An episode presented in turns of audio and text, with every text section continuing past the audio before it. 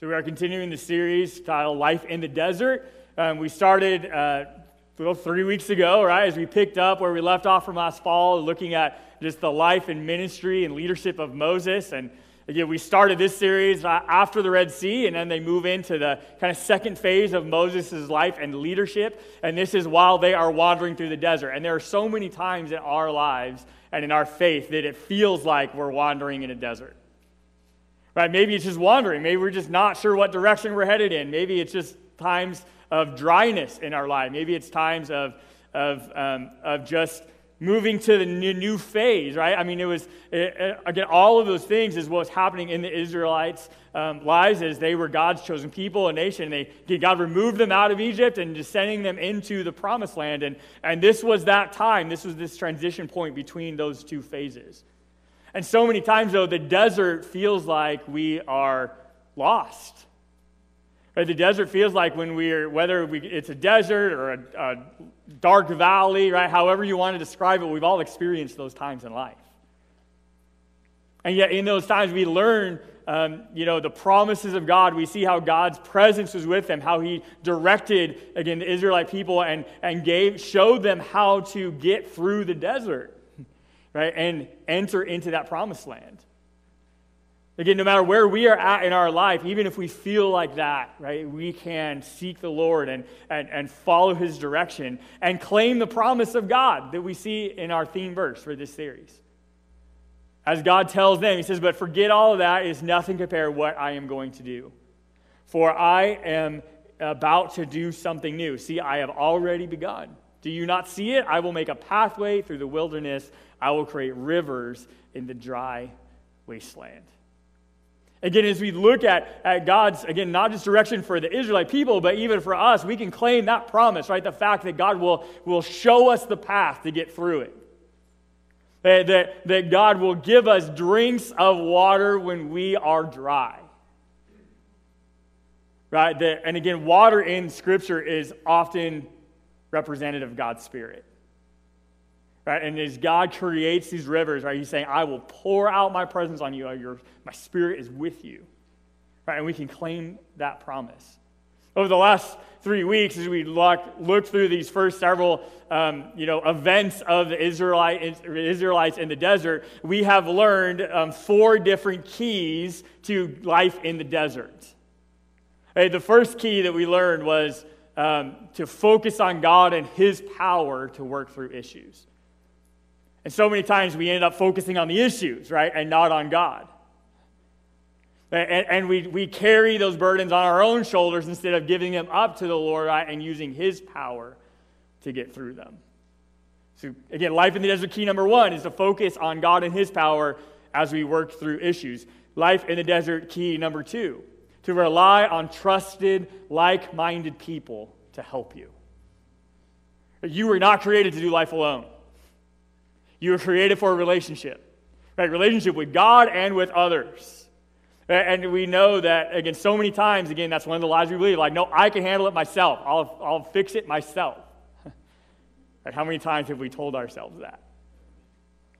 Right, and yet we look at this key. This is literally, this is why God gave us the church, right? That we're supposed to be, come together as like minded people, as we're following Christ together, learn from each other, and, and support and help each other. Right? And that's, again, what the church is supposed to be, right? To rely on trusted, like minded people to help you, especially in the desert times of life. Life in the desert, key number three, to submit to the sovereignty of God.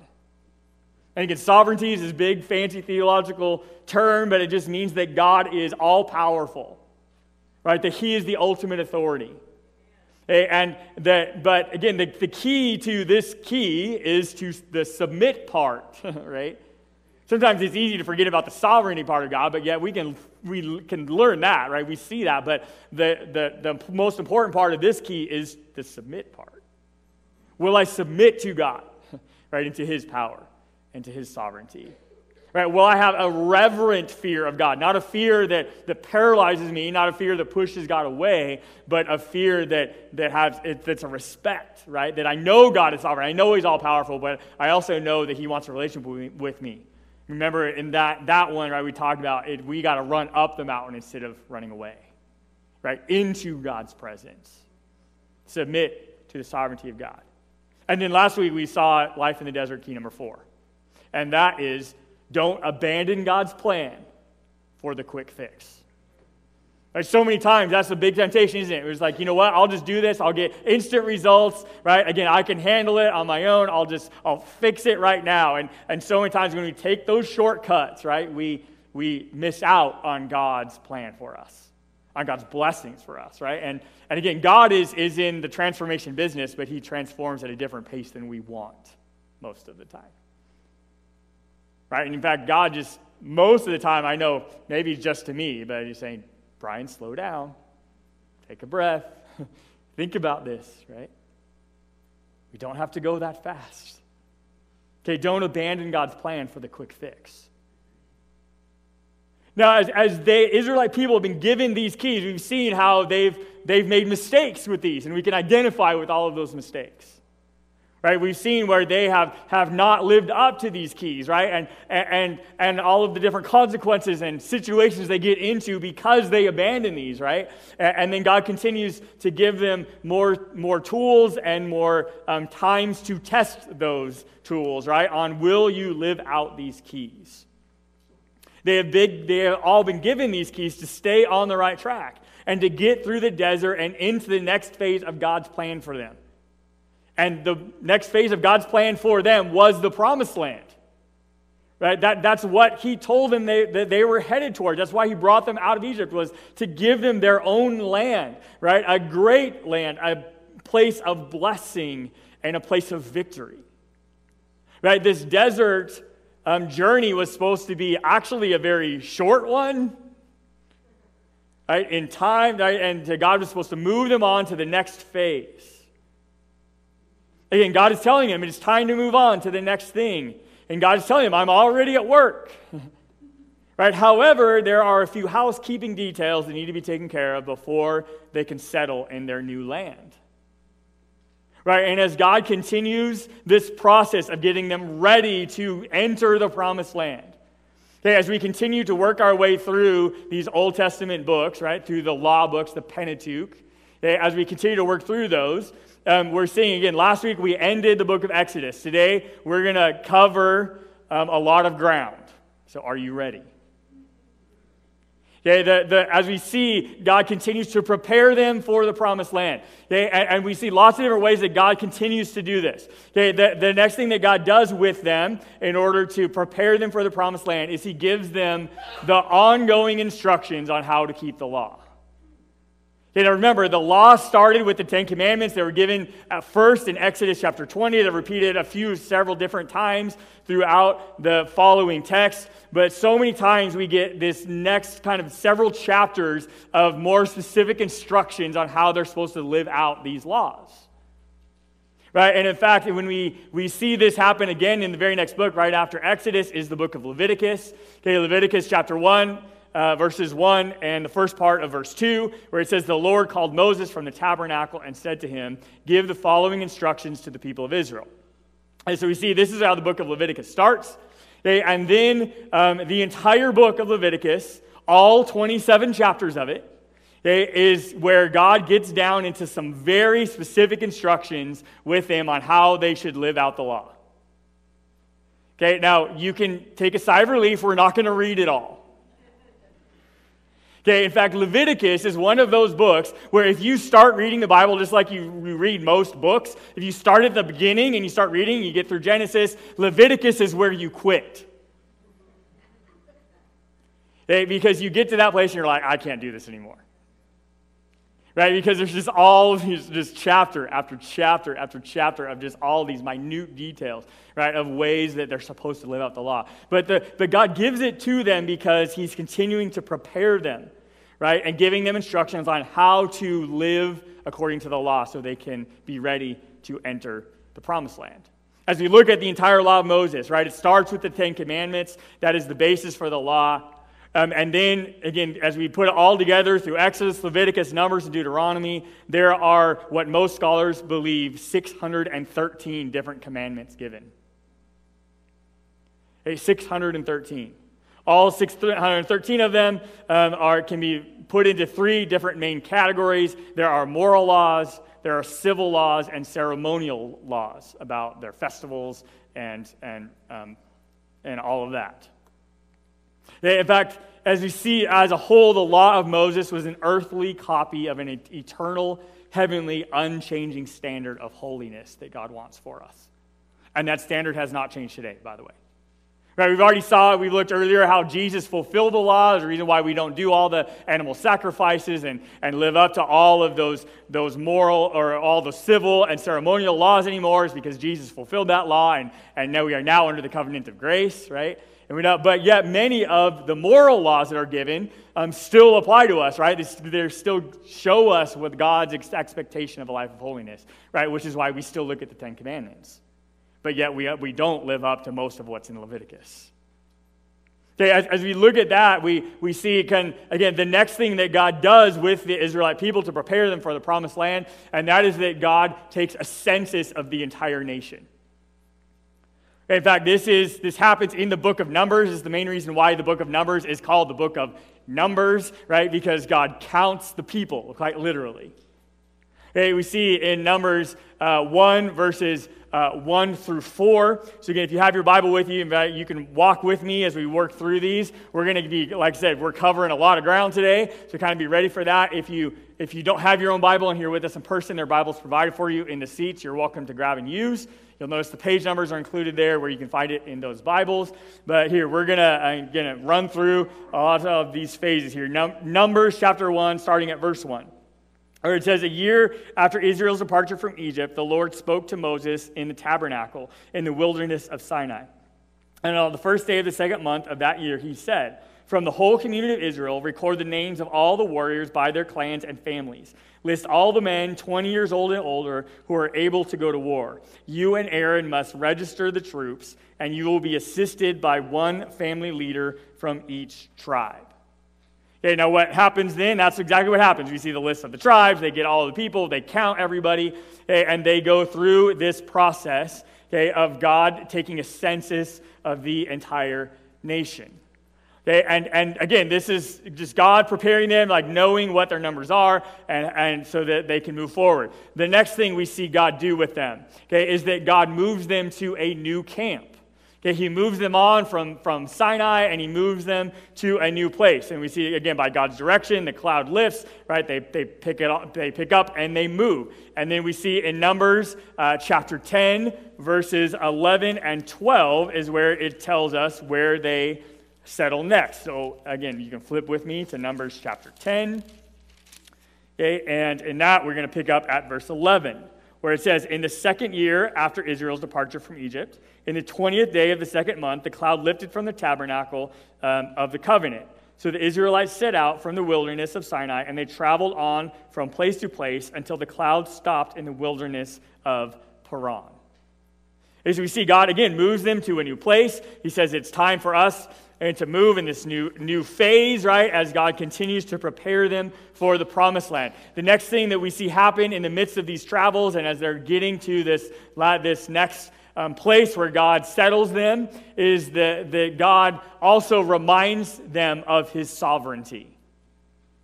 Again, this is that big theological fancy word, okay, but reminds them that, that he is God and he is in control right? And the big part of submitting to God's sovereignty is knowing that He's God and I am not God. Right? And, and so we see this happening again through these, this next section in, in Numbers uh, uh, chapter 11, verse 1 through 12, 16. Okay, we see, um, we see the very familiar cycle that we're already used to by now in this story, aren't we? Of where the Israelites complain right? And then they come to Moses and they complain about all this stuff. And then, and then God comes in and says, Stop whining and complaining. And then he shows them his power, right? And he comes in. We see this, this happen a few different times in this section of Scripture. It starts out with the people whining about the manna, that they're tired of eating it and they want meat, right? Again, we've already heard this before, haven't we? right? And then God, again, overwhelms them with meat and he brings them all this quail. And then God literally makes them eat it for a month to the, the fact where they are sick of it.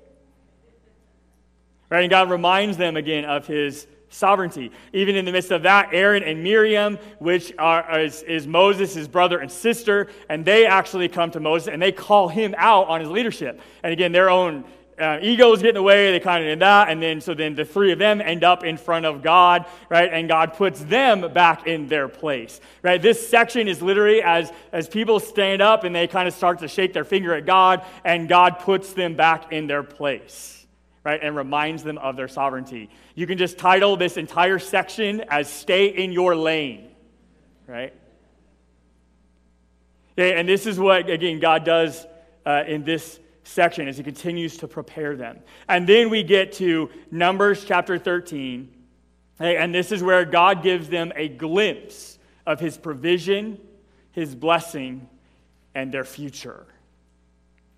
again, as we see go through this, right, as God um, does all these things, right? He, he's doing all this prep work. And then now in this section, right, this is where the Israelite um, people are told, okay, to send spies now into the promised land. They're at Paran, they're on the edge of it, right, of where God wants to take them. So we're going to pick up uh, the story in Numbers. Uh, chapter 13, verse 1. So flip again over a few more chapters. Okay, uh, Numbers 13, verse 1. It says, Now the Lord said to Moses, Send out the men to explore the land of Canaan, the land I am giving to the Israelites.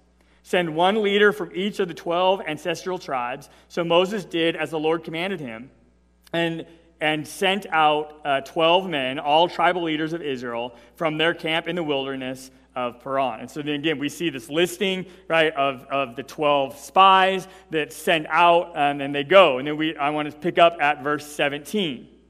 It says, And Moses gave the men these instructions as he sent them out to explore the land. Go north through the Negev into the hill country, see what the land is like, and find out whether the people living there are strong or weak, few or many. See what kind of land they live in. Is it good or bad? Do their towns have walls or are they unprotected like open camps? Is the soil fertile or poor? Are there many trees? Do, do your best to bring back samples of the crops you see. And it happened to be the season for harvesting the first ripe grapes. And so we see Moses, you know, does the Lord tells him, and they set up, and then he sends out uh, these spies, right? They go and they explore the land, um, and then they come back, and in verse 25, and they give the report. Okay, Numbers 13, starting at verse 25. He says, After exploring the land for 40 days, the men returned to Moses, Aaron, and the whole community of Israel at Kadesh in the wilderness of Paran. They reported to the whole community what they had seen and, and showed them the fruit that they had taken from the land. This was their report to Moses. We entered the land, and you sent us to explore, and it is indeed a bountiful country, a land flowing with milk and honey. Here is the kind of fruit it produces. But the people living there are powerful, and their towns are large and fortified. We even saw giants there, the descendants of Anak. The Amalekites live in the Negev, and the Hittites, the Jebusites, and Amorites live in the hill country. The Canaanites live along the coast of the Mediterranean Sea and along the Jordan Valley. So now they come again, they get this glimpse of what God wants for them, right? They go into this land, they're like, this place is awesome. Right? They're like, the, the fruit is great, right? The land is, is great. Like, this, this is truly uh, a land flowing with milk and honey, right? We've all heard that phrase before, haven't we? Right? And this is, again, where it comes from, right? Like, wow, God is amazing what he wants to give us.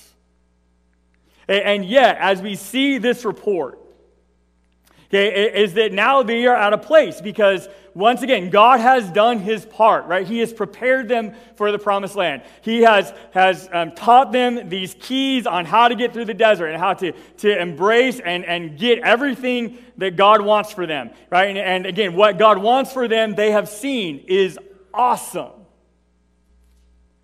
But now that God has done his part, uh, but now they are faced with a decision on how they will proceed. They, they have done this, they've been prepared by God, He's done His part, they send the spies, they come back, and they get this report. Now, notice, you can, just like most things in life, you can interpret this report in, one, in a few different ways. Right? One, you can see it, right, and just say, yes, like that, this, this is awesome, right? And God has, is giving us this land, and so let's take it right? Let's accept it from God. In fact, that is the first option we see presented by Caleb in Numbers 13, verse 30. Caleb uh, tried to quiet the people as they stood before Moses. Let's go at once to take the land, he said, for we can certainly conquer it. Again, this is the one perspective of this report, right, from one of the spies.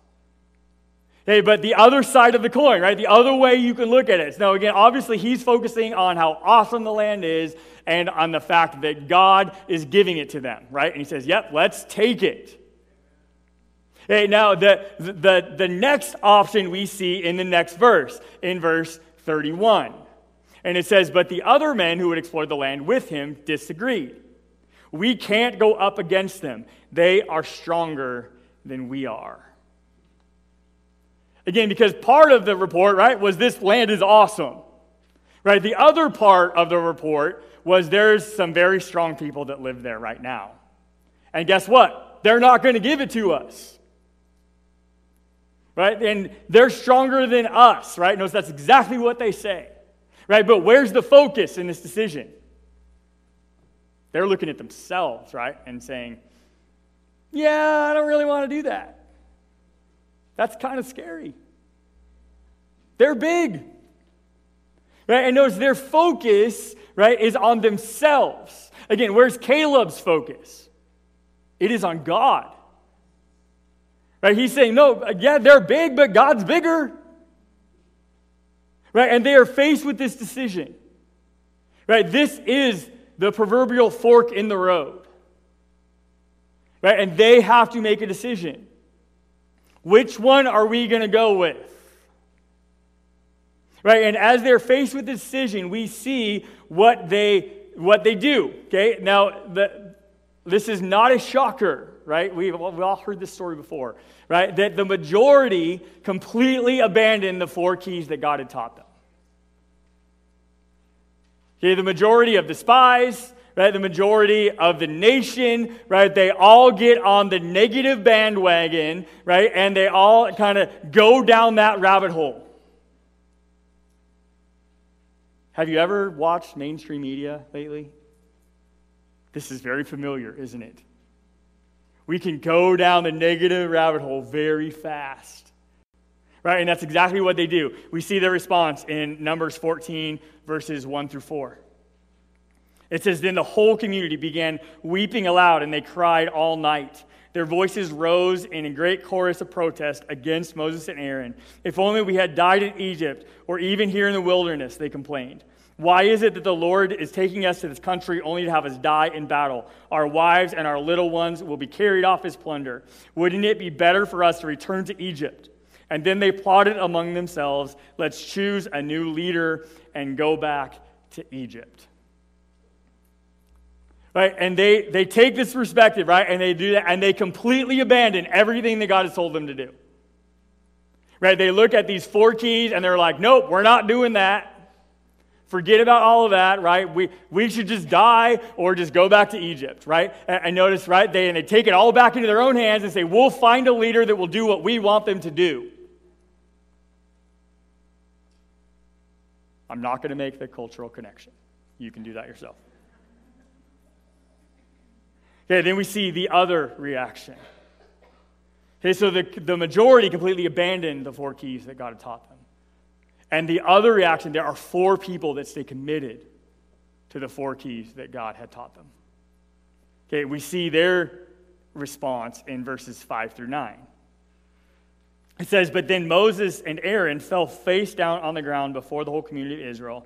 And two of the men who had explored the land, Joshua son of Nun and Caleb son of Jephunneh, tore their clothing. And they said to all the people of Israel, The land we traveled through and explored is a wonderful land. And if the Lord is pleased with us, he will bring us safely into that land and give it to us. It is a rich land flowing with milk and honey. Do not rebel against the Lord, and don't be afraid of the people in the land. They are only hopeless prey to us. They have no protection, but the Lord is with us. So don't be afraid of them. And now we see again, they, there are, again, these four people in this entire nation right, are, are making the wiser choice. Because again, their focus is on God, right? They are living into these four keys. They're embracing all of those, right? And they're saying, no, God has, has prepared us for this, and now we will take what God has provided. Right? And we will not be afraid, right, that will paralyze us, but we will have this, again, submit to God's sovereignty. We will, you know, follow all these guidelines, and we will get what God has done for us. Right? And the reality is, we look at this and look at these responses, we know that we see both of these responses in our world, especially when it comes to faith and to Jesus and to the gospel. Right? In fact, as we look at this, we realize, right, that the gospel of Jesus brings us to this very same decision. Right? And we are faced with the exact same crossroads in our life. Because the truth is, God has already done his part of the gospel. He's already provided a way for us to be saved. He sent Jesus to fulfill the law right, to show us that we needed a Savior, and so He sent us a Savior. Right? And Jesus lived that sinless life. He taught us what it meant to be godly. He is our example to follow. Right? And God um, lived through Jesus, right? He lived that life. He died on that cross for our sin to atone for us, to pay for our price. He stepped in our place. He became our sacrificial lamb. Right? And he died on that cross to pay for my sin and yours.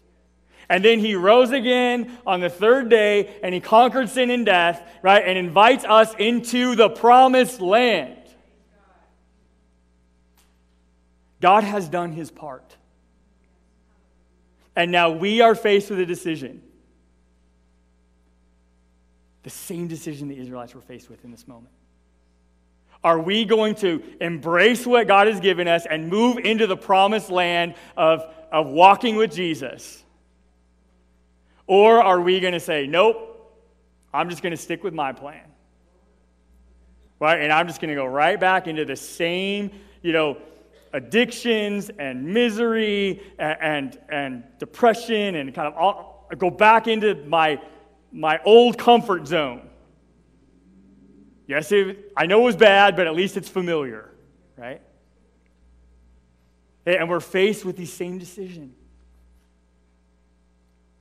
And again, our, our part is making the decision to trust in God, to surrender our lives to Him, right? To submit to His sovereignty, to, to live out these four keys every day. God has done His part, but will I focus on God and His power?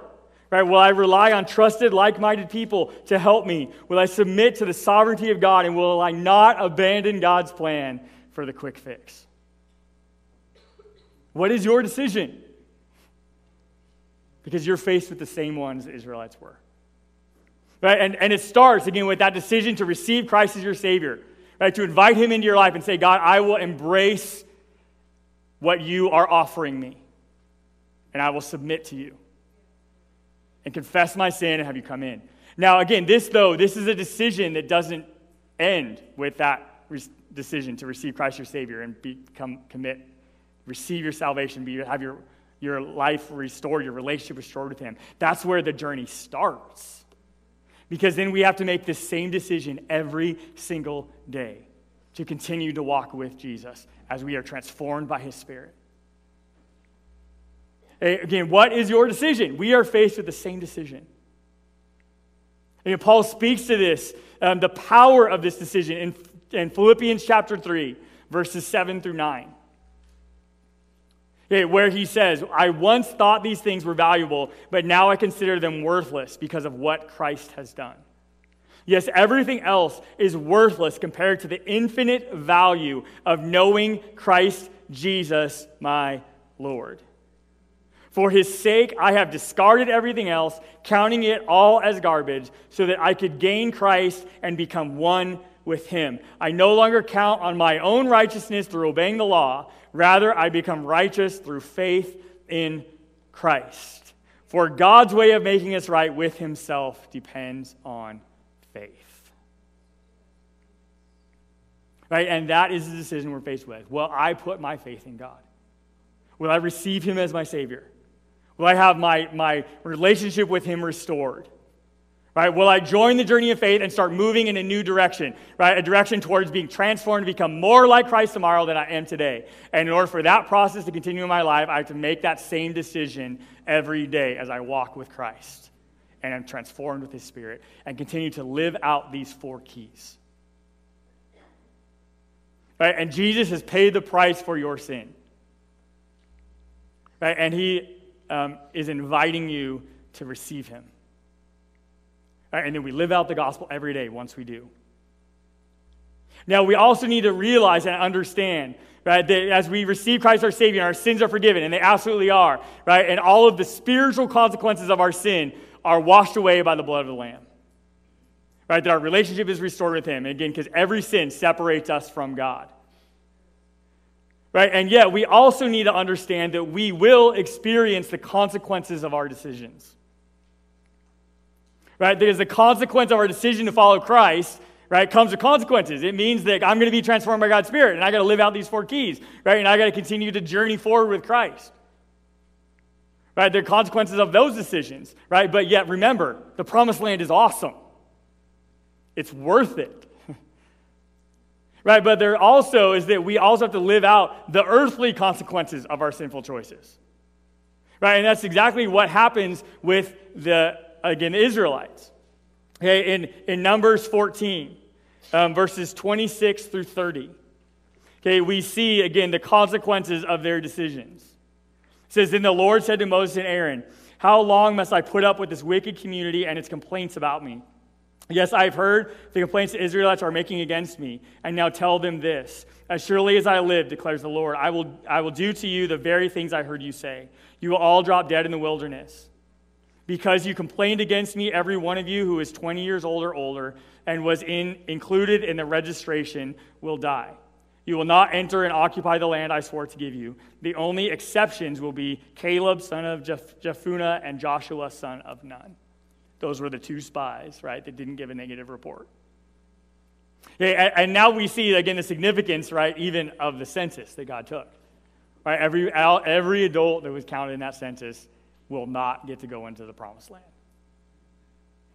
Right, now God's presence is still with them, right, and He still guides them, right, and He still tries, gives them all kinds of chances, right, but, um, to, and they walk, continue to walk with Him, but, but yeah, He says, but the consequences of, of this sin, right, is that you will not get to enter the promised land. It, and again, we understand the spiritual consequences of our sin get washed away, but yet we still have to deal with some of the physical consequences of our sin. Right? And we carry those scars with us, don't we? Right? And, and again, I'll, I'll tell you, yeah, I, I can see I have scars on my body from some of my very poor decisions right? And those scars remind me every day, right? Don't make that decision again. Right? There are consequences that God still allows us to experience, right? So we can learn that lesson and be transformed by His Spirit and say, don't do that again. Okay, we still experience consequences of our decisions. But praise God, those spiritual consequences of my sin is washed away with the blood of the Lamb. Right, as we realize this, I want to um, show you in Galatians chapter 6, verses 7 and 8. Okay, where it says, Don't be misled. You cannot mock the justice of God. You will always harvest what you plant. I want to read that again. You will always harvest what you plant. Those who live only to satisfy their own sinful nature will harvest decay and death from that sinful nature. But those who live to please the Spirit will harvest everlasting life from the Spirit. Are you embracing the promised land in your life? Are you planting the right things to experience God's blessing and His love and His provision? You will always harvest what you plant. And so many times we end up stuck in these desert seasons of life and we're like, how come I'm not getting out? And God's like, I've given you the keys to get out. You just got to choose them. You just got to live them out. And so many times, again, in our own faith journey, we get stalled, don't we? Right? We end up in these places and we're like, Lord, I don't know how I got there. And He's like, I'll show you how you got there. Right? And He shows us how we got there so that He can also show us how to get out of there. And again, I don't know where you're at in your faith today. I don't know what, what promised land God has given you a glimpse of, but He so desperately wants you to embrace it. And if you're here today and you've never received Christ as your Savior, right, I'll tell you is that that is the next step for you in grabbing that promised land. Okay, it's for you to, to pray, to confess your sin, to ask Jesus into your life, and to be renewed by His Spirit and have your relationship with Him restored, right, as you claim the blood of Jesus. Hey, this is my final thought for us today. This is this. It comes out of Philippians chapter 3, uh, verses, it's actually 13 and 14. I realize I typed it wrong in there. It says, No, dear brothers and sisters, I have not achieved it, but I focus on this one thing forgetting the past and looking forward to what lies ahead. And I press on to reach the end of the race and receive the heavenly prize for which God, through Christ Jesus, is calling us. God is calling you to the promised land. Embrace it, take it, receive it this morning. Again, wherever you're at in your faith journey, take a step forward to Christ today. Yes, God, we believe in you. God, we believe in your spirit. Lord, we believe in Jesus as our Savior, as our Messiah. And God, we believe in the promised land. God, that you want to break change in our life. God, that you want to transform us. God, that you want us to experience the incredible blessing of who you are. God, of being transformed by your Spirit every day. God, may you make us holy like you are holy. And God, help us to live our faith every moment, Lord, to make that decision every time it's in front of us. God, to embrace who you are, to embrace the promised land. God, and to go somewhere new in our faith. Lord, thank you for, for showing us our way out of the desert. And God, as we go this week, I pray, God, that we would go with your power. Lord, go with your strength. God, that you would shine your light through each of us. God, that we can show this world who you are, Lord, and show this world how to make a different decision, and show this world, Lord, what it means to walk with you every day. Lord, help us as your church, Lord, to help help you save the world and build your kingdom. God, we submit to you. We praise you. We accept, Lord, your gift of the promised land. And God, as we embrace that, we give you the glory every moment. Guide us as we go this morning and as we go this week. Thank you for going with us through the desert and into the promised land. Guide us as we go. In Jesus' name.